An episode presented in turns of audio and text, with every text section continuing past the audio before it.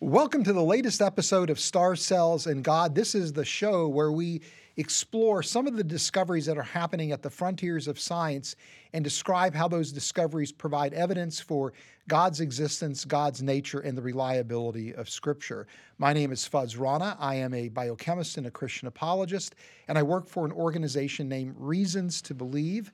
If you want to know more about Reasons to Believe, go to our website, www uh, reasons.org. Also, you can follow us on social media, RTB underscore official. And then, of course, please go to our YouTube channel, Reasons to Believe, and subscribe. There you can gain access to some great video content exploring a wide range of science faith issues. And then also use the notification button so that you are reminded the next time a new episode of Stars, Cells, and God drops. I'm joined in studio by Dr. Hugh Ross, who is an astronomer, a Christian apologist, and the founder of Reasons to Believe. And the two of us are going to be talking about uh, a couple of new discoveries that, again, have implications for the Christian faith. So, Hugh, uh, I'll invite you to go ahead and, and uh, lead off today. Well, Fuz, this is about a paper published in Nature a month ago, mm. and it's about the moon forming event. And there's been tons of papers published about how the solar system began with five rocky planets and how uh, Theia and the proto Earth uh, collided with one another and how that formed the moon uh, and made the Earth a little mm. bit uh, bigger.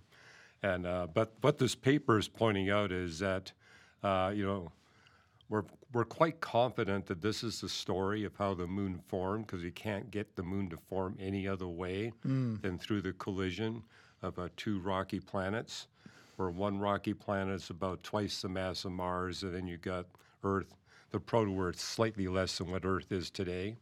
And, uh, and we have very detailed models that show that, hey, this is explains the moon's mass, its orbit, uh, its uh, constituents. So there's a lot of confidence mm-hmm. that this model is correct. But what they're pointing out in the paper, we have no direct evidence of Theia itself. Mm. Not surprising. I mean, if it collided with the Earth right. and merged with the Earth, I mean, uh, that's going to be quite devastating to the planet uh, Theia. And so, what the paper is pointing out is uh, the, the, claim that they have the first direct evidence of Theia. Mm. So, and as I read it, I said, well, actually, I think there's other direct evidences that they've overlooked, mm. but I'll focus first on what they're talking about. And uh, Let's show the first slide, which basically is an artist's conception of what the collision looks like.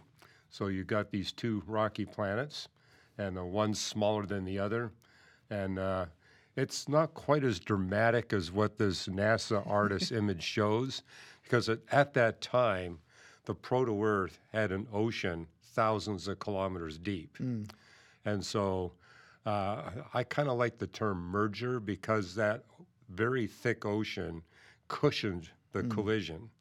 And so what happened is most of uh, Theia got absorbed into the interior of the Earth, but there was a lot of debris. I mean, it wasn't yeah. as nearly as dramatic as this, but dramatic enough a debris cloud yeah. formed around the merged two planets, and that coalesced to form the moon. And the composition of the moon is very similar to the composition of the present day Earth, especially mm-hmm. the surface material.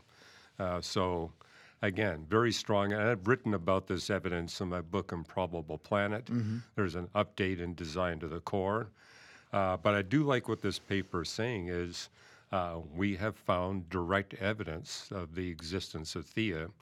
And if I could get the next slide, which shows the interior of the Earth, and uh, a little bit exaggerated because the crust and the uh, uh, asthenosphere aren't quite as thick as what you see, but they're trying to let you see it. Mm-hmm. But it is uh, re- relatively accurate. You got the solid inner core, then you got the liquid outer core. That's that yellow part, and then you got the mantle. Mm-hmm. And the mantle has several layers. Uh, there's two predominant layers, and uh, what they've been uh, discovered decades ago is there's two huge blobs at the bottom of Earth's mantle mm. or on the top of uh, the liquid core. And uh, they're several thousand kilometers long. So they're not tiny blobs. Right. And so they can get this information by Size seismology then. seismology. Yeah. So we've known about these uh, two big blobs for some time. Uh, the latest, and they're not very thick, but they're smashed right against the top of the liquid core. Uh, but their cross section literally is thousands of kilometers. So they're fairly big. Uh, but the latest seismology is telling us that these two blobs have a density that's about two and a half to three percent greater uh, than the deep mantle. And so this high density stuff. So what these uh, dozen uh, astrophysicists did is they did a computer simulation. How do we explain uh, these extra dense big blobs at the bottom of the uh, mantle? And they discovered the only way you can get uh, uh, an explanation is if indeed a merger event happened uh, between uh, two uh, rocky planets. So those two big blobs at the bottom of the mantle, they're the remnants of Theia.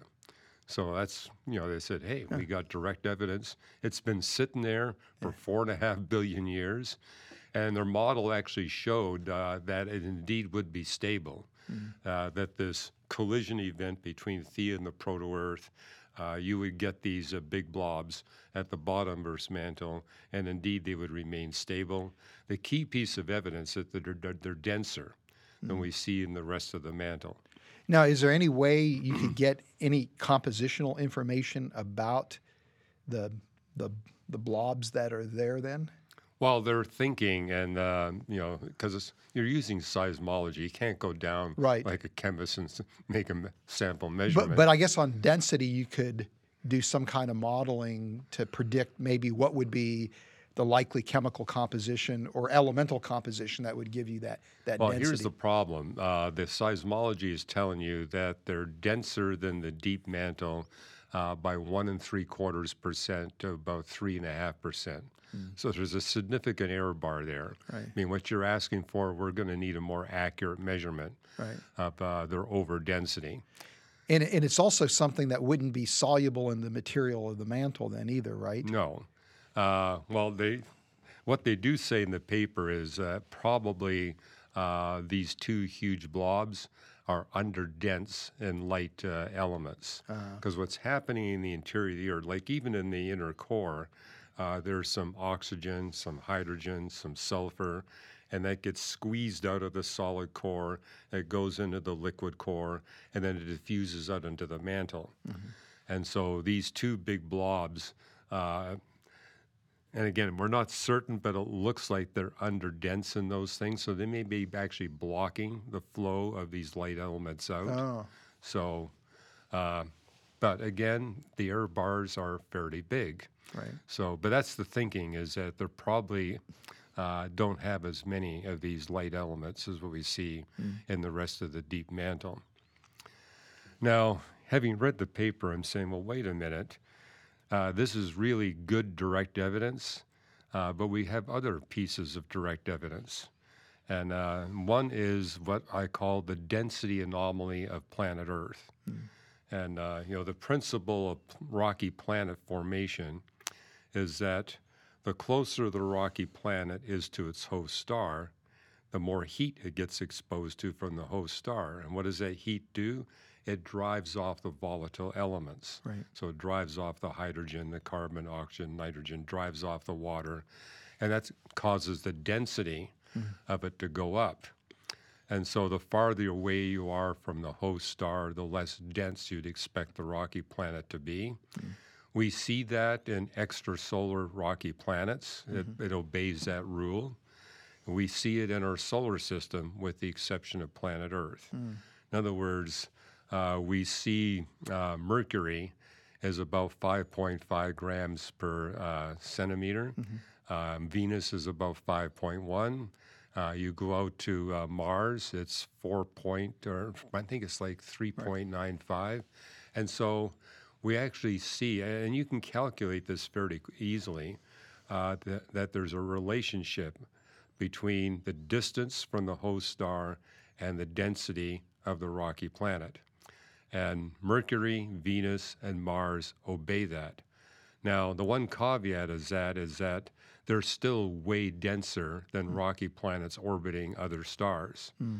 But uh, we have a good explanation for that. The sun transferred a lot of refractory elements and a lot of uh, angular momentum uh, to its rocky planets, more so by a huge margin than any other planet star system that we've been able to observe. Uh, but we do see Mercury, Venus, and Mars obeying that density relationship. Earth does not. Okay. It's the anomaly. In fact, Earth is denser than Mercury, which is amazing because we're about three times farther away from the sun than Mercury, and yet Earth is denser than Mercury. How do you explain that extra density? Well, the merger event is really the only way you can explain that enhanced density.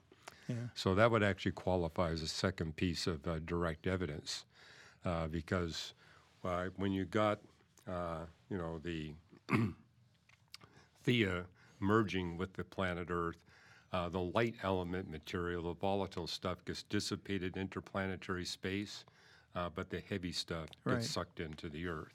So you'd expect the Earth to be extra dense if it did indeed have a major collision event uh, with a big rocky planet, uh, at least one bigger than uh, Mars. And then the third piece of evidence, if I could have the next slide, is we look at the Earth's crust and uh, we see it's extra dense in uh, heavy elements. And the heavier the elements, the greater the disparity in the extra density.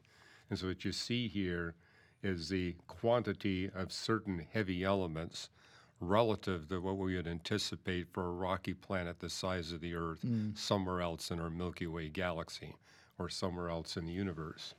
And you can see that some of the density disparities are really quite high. I mean, uh, and I put this in order. So we have 21 times as much copper as what you'd expect if Earth had formed, uh, like Mars and Venus and Mercury had formed. Uh, and we have 50 times as much yttrium, potassium, lead, uranium, and thorium. You get down to uranium and thorium, you can see a huge overabundance. Uh, also, lead, 170 times more. Not surprising because lead is the uh, daughter product of the decay of uranium and thorium. So, if you got a huge abundance of uranium thorium, like you see in this chart, 610 times as much thorium, 340 times as much uh, uranium, you'd expect you'd also get a huge overabundance of lead, 170 times. Uh, what's interesting is you look at potassium and copper.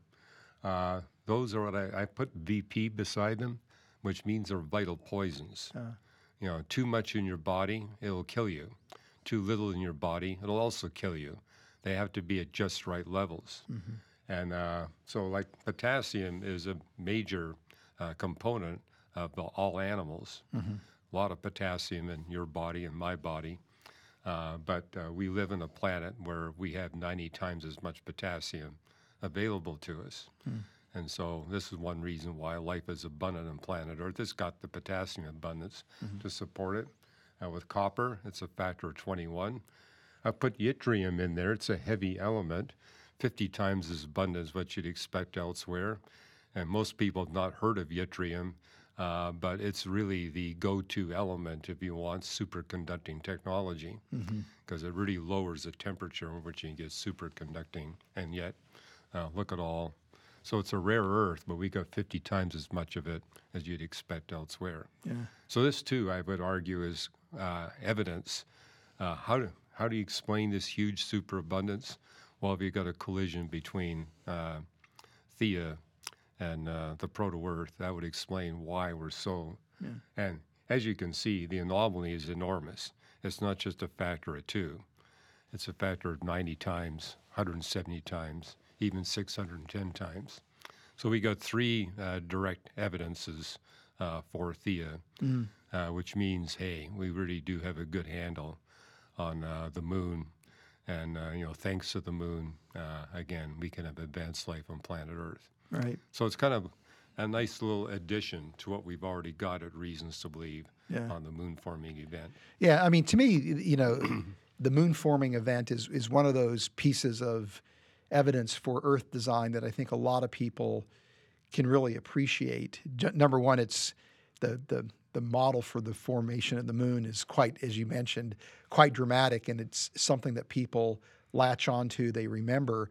But just all of the the things that the moon does to support advanced life on Earth is remarkable. And to think that you have to have a just right collision with bodies of the just right size, the just right angle of, of incidence, you know, that's a bit eerie, I guess. It is a bit eerie, and uh, you know, uh, scientists who are studying the moon forming event and all the design that the moon uh, reveals that makes advanced life possible on Earth, even the atheists among them are astounded by what they're researching. Yeah. I mean, uh, I, I quote Tim Elliott in Improbable Planet, where he says, This is really causing us philosophical disquiet Yeah. Because uh, of the implications that it has theologically. Well, you know, one of the things that we do here at Reasons to Believe, of course, thanks to your leadership, is that we look at um, the case from science for the Christian faith through uh, a creation model approach where we make predictions about future scientific discoveries. So I'm just curious do you think that eventually we're going to discover that the remnants of Theia uh, in the, the Earth's uh, inner, inner mantle, outer core is actually a design feature of the Earth, that it actually may be discovered to contribute to the, to the, Well- the um, capacity of Earth to support life? I don't know about those two blobs in particular. I mean, without those, I mean, you would expect those blobs to be there if there is a moon forming event. And no question, we need the moon to be exactly as it is, Right. to the exact history that it does, and even just for the Earth to retain Right. its water and atmosphere, let alone its capacity to support life. Yeah. Uh, so that in itself, I think, is uh, a remarkable indication of the handiwork of God, just the mere existence of those two blobs. Uh, it does explain um, an anomaly that's been mystifying, uh, uh, you know, uh, geophysicists for some time. Is that the Earth's rotation axis? It wobbles a little bit, and so they've been thinking, well, maybe the oblate feature of the Earth. Uh, I'm wondering if these two blobs we're going to eventually find, hey, uh, there's an extra density there, and uh, they're on one side of the Earth, and so that may be even the major factor in explaining the wobble and the rotation axis of the Earth. Now, I don't think the wobble has anything to do with enhancing our capacity to live here, and it's a very tiny wobble. Yeah. But the fact is uh, that it's a wobble that's been looking for a good answer, and uh, now I think we've got. It's more than just the oblate feature of the Earth. Yeah. So it's more than just the Himalayan mountains. Uh, Himalayan mountains aren't going to do much, but these two blobs really would. Yeah. So, so I think that's uh, fascinating uh, Yeah. in itself, and uh, again, it's evidence that the more we learn about the past history of the Earth and its physics, the more evidence we see for a supernatural creator. Yeah. Yeah, great stuff. That was a fascinating discovery. Thanks for, for sharing that, Hugh. Oh, you're welcome. Well, uh, maybe I'll go ahead and, and uh, talk a little bit about what I want to discuss. And uh, I'm going to be looking at uh, two papers published by the same re- research group uh, within weeks of each other. Uh, this research team is at the University College Cork in Ireland, and it's very impressive work that they've done looking at not only evidence for soft tissue remnants in fossilized feathers that date maybe 120 to 130 million years in age, but they actually have worked out mechanistically how these materials undergo chemical alteration during the the, the burial process and during the, the Now, you're fossilization process. talking feathers. So when you say soft tissue, are you talking the interior of the spine of the feather or the feather uh, itself? No, they're recovering uh, molecular components that make up the feathers. Got it. So it's not like they're recovering intact feathers, but it's essentially the remnants of, of soft tissue materials and specifically the molecular the molecular components. But you know, feathers are actually uh, quite beautiful features that you know are found on birds, but they also um, and some people's hats. yeah, in some people's hats, thanks to the thanks to the birds. And I think most people are aware uh, uh, that uh, you know birds are the only major group of organisms today that that have feathers. That, right. That it's unique to birds, uh, but feathers, you know, are very important to bird biology. Not only you know do they provide the means for birds to have flight, and feathers are this, you know, these exquisitely designed you know structures in terms of their aerodynamic properties. But feathers play other roles for birds. They repel water, they provide warmth for the birds, they form a type of armor protecting birds. Uh, they um, uh, serve as a sunscreen, mm-hmm. protecting the bird's skin, and they also are used to attract mates. So, feather biology is really very important for birds, and and part of what makes uh, feathers so attractive to mates is the the intense coloration, right? And this is due to pigments like porphyrins are responsible for the blues and the greens and, and the the reds. All our headquarters here, we got peacocks running around. So, yeah, uh, yeah, quite a display. Yeah. Uh, interestingly enough, there are carotenoids that actually are not produced by the birds but are consumed in their diets that give uh, pinks and reds and yellows and oranges as well. And then there's also melanins. Uh, eumelanin gives the black and the, the brown color, and then uh, pheomelanin gives gray and a reddish color. So it's the combination of those pigments along with the physical properties that create iridescence that are responsible for the colorful display that you see in bird feathers. So there's a lot of interest in understanding the natural history of feathers. How did feathers come to appear on birds?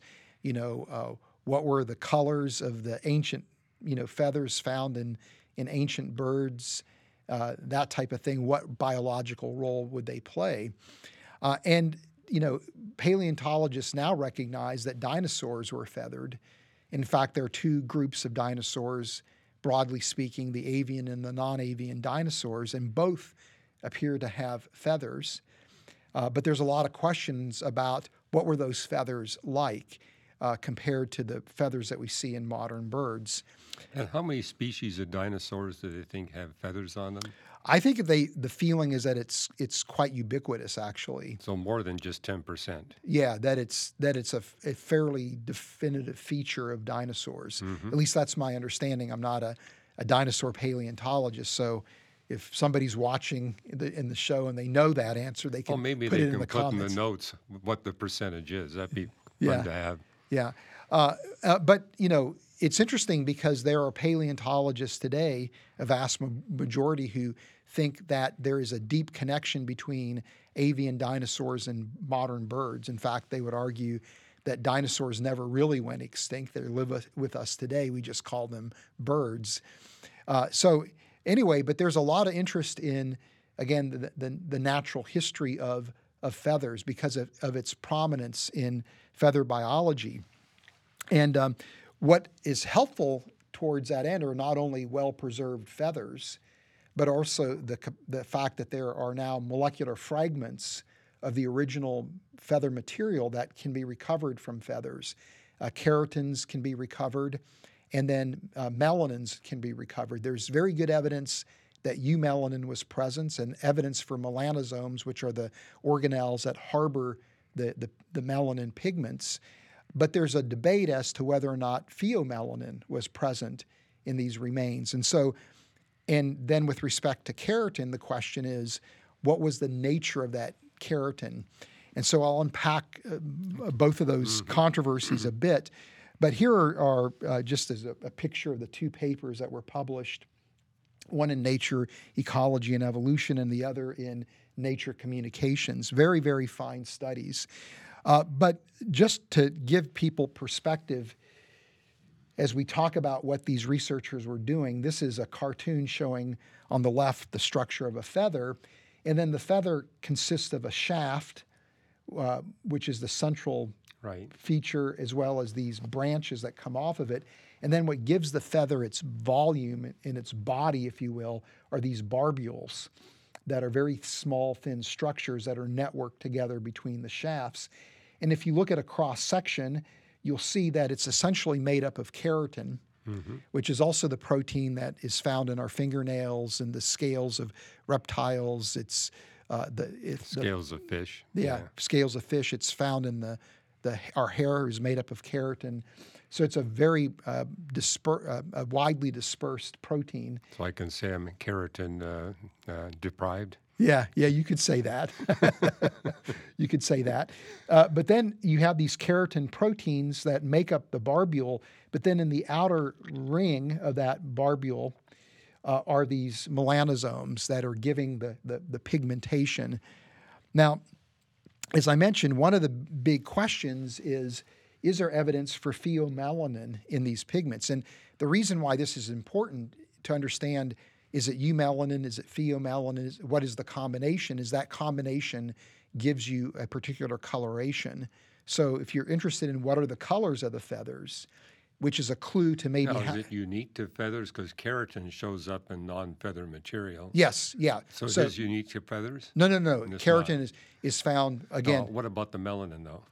Uh, melanin is also broadly It's broadly based. distributed as well um, okay. in organisms. Yeah, we, we, we have melanin uh, and melanosomes in our skin. Now, what's interesting is that one way in which you can determine if you have eumelanin and pheomelanin in fossil remains is to look for evidence for melanosomes, which people have discovered. And it turns out that the melanosomes that harbor eumelanin have a different morphology than those that harbor pheomelanin. And so this is a, showing four stages of melanosome development.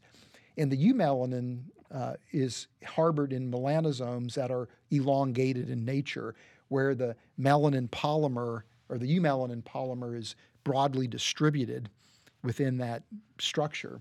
The pheomelanin is uh, spherical in shape, and as it develops, there it's more of a clumpy distribution of the of the um, pheomelanin. And this is another cartoon showing how these melanosomes develop after they're produced uh, in a structure called the Golgi apparatus.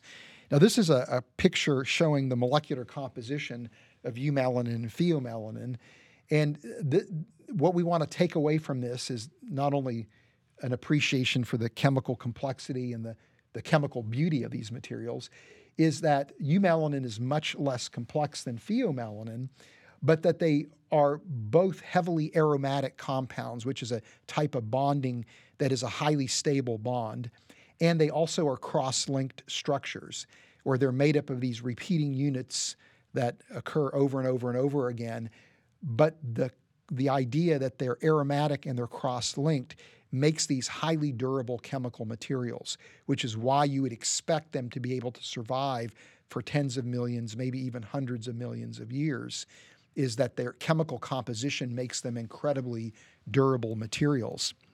And so, what this research team recognized is that look, we can't directly detect evidence for eumelanin and pheomelanin because it's going to undergo chemical decomposition, but maybe we can detect evidence for the subunits or the chemical breakdown of the subunits. And so, this next slide, we don't need to go into the details, just shows how they were reasoning from a chemical basis for what are the types of materials that likely would be left behind in fossilized feathers. These would be like decay products. Right, decay products. So what they did is a very interesting set of experiments that involved taking black feathers, red feathers, and white feathers that have different compositions of the di- different types of melanins and the different types of melanosomes, and they they basically heated them in dry aluminum foil at 200 degrees Celsius and 250 degrees Celsius to mimic the heating and, that would take place during the fossilization process. As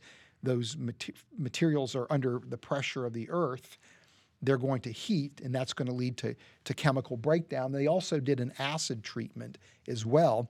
And what they ended up dis- looking at were the distribution of the different chemical materials, the, the subunits as well as the breakdown products. So they were able to characterize how these things changed over time and what types of materials were present and what was the relative abundance of the different breakdown products. So this is a very sophisticated experiment that they're doing to get this understanding of the, the not only the, the nature of the breakdown process, but then what would you expect to be left behind and the relative compositions of what you would expect to be left behind. Now, the relative compositions, do they definitively identify these have to be from feathers? Uh, well, Do they have that kind of data? Yes, yes, because what they've done then is they actually have gone in and have done chemical extractions of fossilized feathers from two feathered dinosaurs uh, that, uh, again, were would have dated 120 to about 130 million years in age, and they actually are looking at the different types of chemical materials that they can, when they do the extraction, they make the measurement with what's known as- time of flight mass spectrometry, which is reasonably sensitive and and can give you the a, a a good picture of the molecular composition of the the melanins or the melanin breakdown products, and they could actually see evidence for both eumelanin and pheomelanin in this. So the the argument is, look, by doing a much more detailed study, understanding the breakdown mechanisms and what are the materials that are going to be present, we can indirectly determine that there must have been pheomelanin present. And we, by looking at the ratios of the materials, you can now get a sense for what would have been the melanosome composition, what would have been the relative amounts of eumelanin and pheomelanin, which then can give insight into the coloration. And that's going to tell you perhaps how the, those feathers would have been utilized by these feathered dinosaurs, what their biological. So they're not only able to use the ratios of these chemicals to determine, hey, this has to come from feathers yeah and not say from fish scales or Right. scales of a reptile, but also the coloration of the feathers. Is Right. that correct? Yes, Yeah. and of course, I mean, what they're doing is they're they're you can do these experiments where you are extracting portions of the feathers, so you know that this is coming from from from the feathers themselves, right? So you can do that kind of. Now, what's detail. this frog-like creature there? Well, a uh, in the paper, they also did uh, uh, uh, were able to show that a fossilized, the fossilized remains of, of a frog dating about 10 million years in age. Mm-hmm. Also, they were able to recover evidence for both eumelanin and pheomelanin from the fossilized skin of this frog specimen. So it's kind of like a control feature to Well, it's just additional evidence that Yeah. that pheomelanin was was was preserved. was preserved. Yeah, right. got it. Right. So so that's uh, that's interesting, and and for our purposes, what is impressive to me is it's we're moving beyond just simply, hey, we think we have evidence for melanin in feathers, to now we are understanding how the breakdown of those materials would take place during fossilization, and we're seeing patterns that are consistent with what we would expect to see. So this is now um, you're taking the level of sophistication of the understanding of the soft tissue materials to the next level because you're now these researchers are now studying the the, Well, Fuz, the, I, the I process of understand how they're able to determine the coloration of the feather. Do they have enough data that they can determine, hey, these are feathers that were used to insulate the animal or feathers to assist in mo- uh, mobility? I don't think the data gives them that that much yet. That much, but it, it's part of the clue, the clues that would go together to to determine how these feathers are being used. Okay. But even you know knowing how the feathers are used in modern birds, even if these dinosaurs were incapable of flight, they could still could have functioned as a sunscreen to repel water to keep the the dinosaurs warm. Right. So there's other functions, uh, but again, understanding the coloration is impor- is an important piece of of Of that puzzle. making sense of it. Now, in addition to discovering uh, melanins, uh, people have also discovered evidence for keratin uh, in uh, in fossilized feathers, as well as in fossilized skin of of, of ancient reptile remains. Uh, so this is n- nothing new, but what is interesting is, and we'll get, unpack this a bit, is what is the, the chemical structure of the keratin? because in in modern birds, the keratin is what's called beta keratin, and I'll explain what that means in a minute. Uh, but when they've dis- studied keratin from the fossilized remains of feathers, it looks like it's alpha keratin. So the thought is, well, maybe the structure of the the keratin was different, and that may have actually influenced the, the biology of the feathers, right? And that maybe because there's a different configuration for the keratin in modern birds that may tell us something about how the feathers were used. And so, again, just going back to this diagram, a big proportion of the, the feathers is actually keratin. And to understand the structure of keratin, we need to do a quick review of protein secondary structure. Uh, these are the two most prominent secondary structural features you see in proteins, which have to do with the backbone configuration of the protein chains.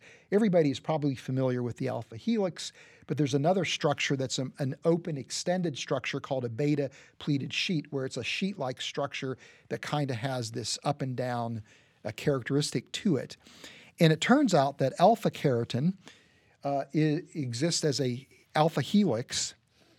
Uh, so it's a long fi- filamentous protein that's an alpha helix, and that these two alpha helices then intertwine around each other, and they have cross points of cross linking, and then those alpha helices will intertwine around others to form a protofilament, and the protofilaments intertwine to produce protofibrils.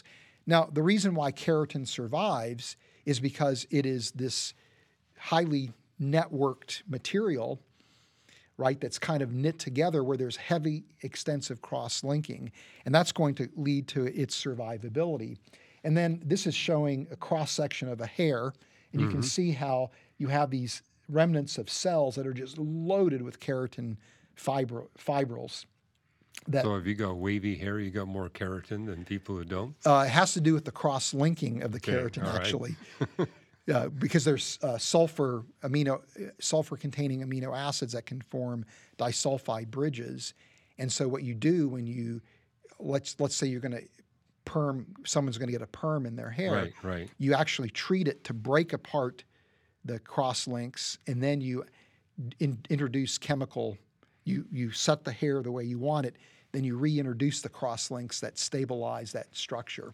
So uh, the the chemistry of what you do uh, to your hair when you get a perm is is kind of interesting. Now. Um, there's also an alternative form of keratin called beta keratin, and today I think it's referred to as the corneous beta protein, but it's essentially keratin, but it exists instead of in an alpha helical form in a beta pleated sheet form. And so then you can have these beta pleated sheets that form kind of a fibril structure, as you can see, and then you can combine them to create kind of a protofilament that then can interact with other protofilaments. So it's a fundamentally different molecular configuration. Uh, and um, yeah, you know, inter- an interesting side note: when I was uh, working uh, at Procter and Gamble, we were interested in how our products were interacting with skin, and skin is loaded with keratin, and I could actually see an alpha to beta transition when we applied certain materials to the skin, and that actually correlated with skin irritation, believe it or not, because the transition from an alpha keratin to the beta keratin in the skin actually opened up what's called the transepidermal water barrier. And by losing that barrier, it allowed materials to enter into the skin that created irritation. So, anyway, I actually uh, have some ex- direct experience doing the. So were you working on that dandruff product that irritated your scalp a little bit? Well, these are more skin products. But, Okay. But I won't tell you what they are uh, to protect the, the innocent and, and the guilty too. but um, this is a, uh, an image of, or photographs of the, the, the, the two feathered dinosaurs that they actually looked at. And they also ended up looking at something called the green river feather, which is a 50 million year old fossilized feather as well. So these are the three specimens that they looked at. And what they So did, the one on the right is not necessarily a dinosaur. no, feather. this is that's a bird feather. that's a bird feather. Yeah. Right. And, and what they ended up doing is they used a technique known as infrared spectroscopy where you can get the relative proportion of alpha and beta keratin. That's essentially what the technique is doing. But what they ended up seeing is that when you did a similar experiment to the earlier ones where you heated the feathers in aluminum foil at 200 degrees, 250 degrees, or treated it with acid, what ends up happening is the beta keratin actually undergoes a chemical transformation into alpha keratin. And so when people are detecting evidence for alpha keratin now in fossilized feathers, they're arguing that is not actually the original configuration of keratin. It's actually beta keratin, and what we're seeing is actually the result of a chemical alteration. Mm-hmm. But and so that means that probably the feather c- composition of dinosaurs was very similar to the feather composition of modern birds. That you d- you're not seeing fundamentally different types of feathers is is really the insight. So you know this is to me science at its best. It's amazing to me the that we're now beginning to understand what's happening to these molecules, and it's just creating an extra dimension of insight into the biology of past organisms, into their natural history. Now, as you well know, we've got uh, uh, friends who are young Earth creationists who are excited about these discoveries for other reasons because they actually see the discovery of soft tissue materials in fossils as evidence that the Earth must be young. That the fossils must be young, therefore the Earth is young. Yes, Yeah. right. And the argument is kind of like this that there's no way that you can actually have soft tissue materials surviving for thousands of years, let alone Hundreds of millions. hundreds of millions of years. Right. Therefore, the radiometric dating used to determine the age of the fossils must be flawed. And the best way to understand the fossil record is that it's the result of a recent global flood catastrophe, right? And and so um, uh, I'll point out that there's absolutely no reason to think that radiometric dating is unreliable, which means there must be some explanation for how these materials survived for that period of time. And uh, in the and I wrote a book called Dinosaur Blood and the Age of the Earth to engage that question. And the reason why I did that is because this is becoming a, a- a- one of the most prominent arguments I see for a young Earth today. Right. Yeah. And the the the argument i i again um, at some level is compelling because well how on earth could these soft tissue materials survive? We know s- all these decomposition mechanisms. Well, like our soft tissue doesn't survive. Right. So, right. So why would we think that this could survive for that you know, Fuz, period of I get those questions several times per week on my social media. So this really is a big deal. it is. Yeah. It is. And, and so that's why I wrote the book, Dinosaur Blood and the Age of the Earth, is to really give the argument a, a fair, a fair hearing. Right. And then to ask the question is there any way to really explain mechanistically how these soft tissue materials survive? But again, the point that I want to make before I get into this is, and I'm not going to read this quote, but is that many times, sadly, young Earth creationists create the perception that what's being discovered in this case is intact melanin, intact pheomelanin, intact keratin. That's not what's being discovered, as these two papers clearly demonstrate.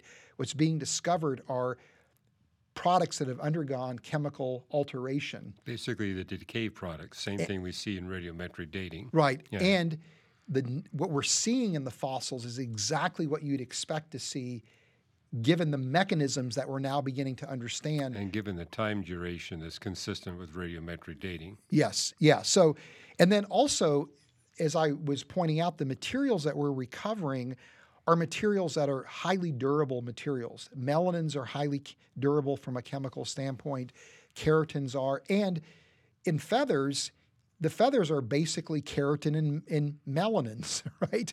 And so the the the the level of, of soft tissue material is very high in these structures.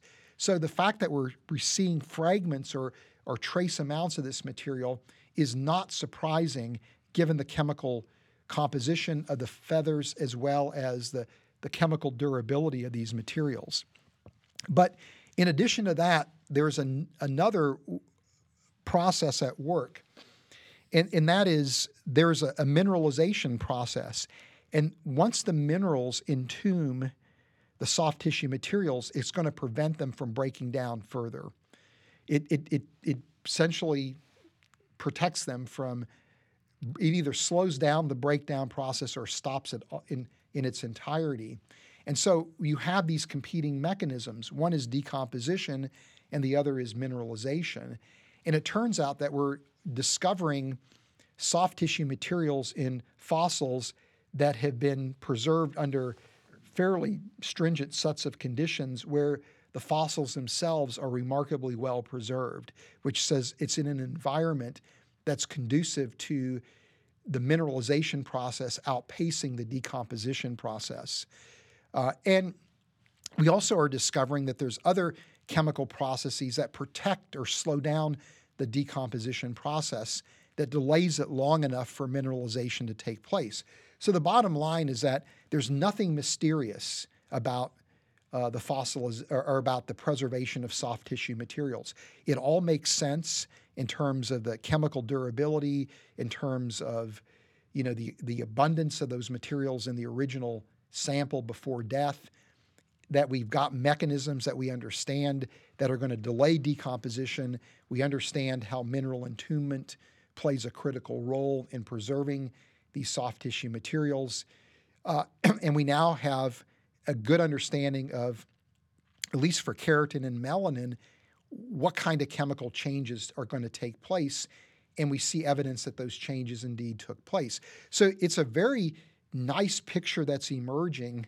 Well, I think another compelling point is when you look at these decay products, they're showing up at the abundance levels you would expect given the dates. I mean, we Yeah. do see that they are, you know, you get less and less with respect to time, Yes. but you're getting less and less at exactly the rates you'd expect given the ages that are being measured. Yes.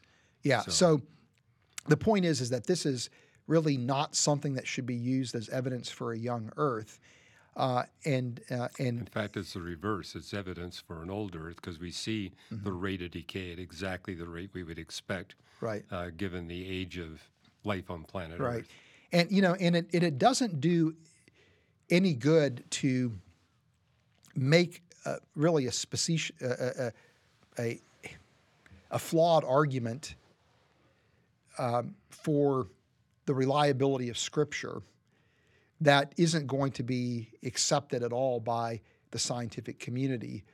Uh, that that has no real scientific basis that undergirds it. It's one thing to challenge mainstream science, but that challenge should be a scientifically robust challenge, not a challenge that really is is is scientifically incredible. If it's only being believed by young Earth creationists and no one else, then Right. It gives you reason to say, hey, is this really credible? Yeah. Be one thing if they could cite non-Christian research scientists to say, hey, you got a case here, Yeah, but that that's not in the literature, yeah, not even uh, uh, close to being in the literature. not even close, right? yeah.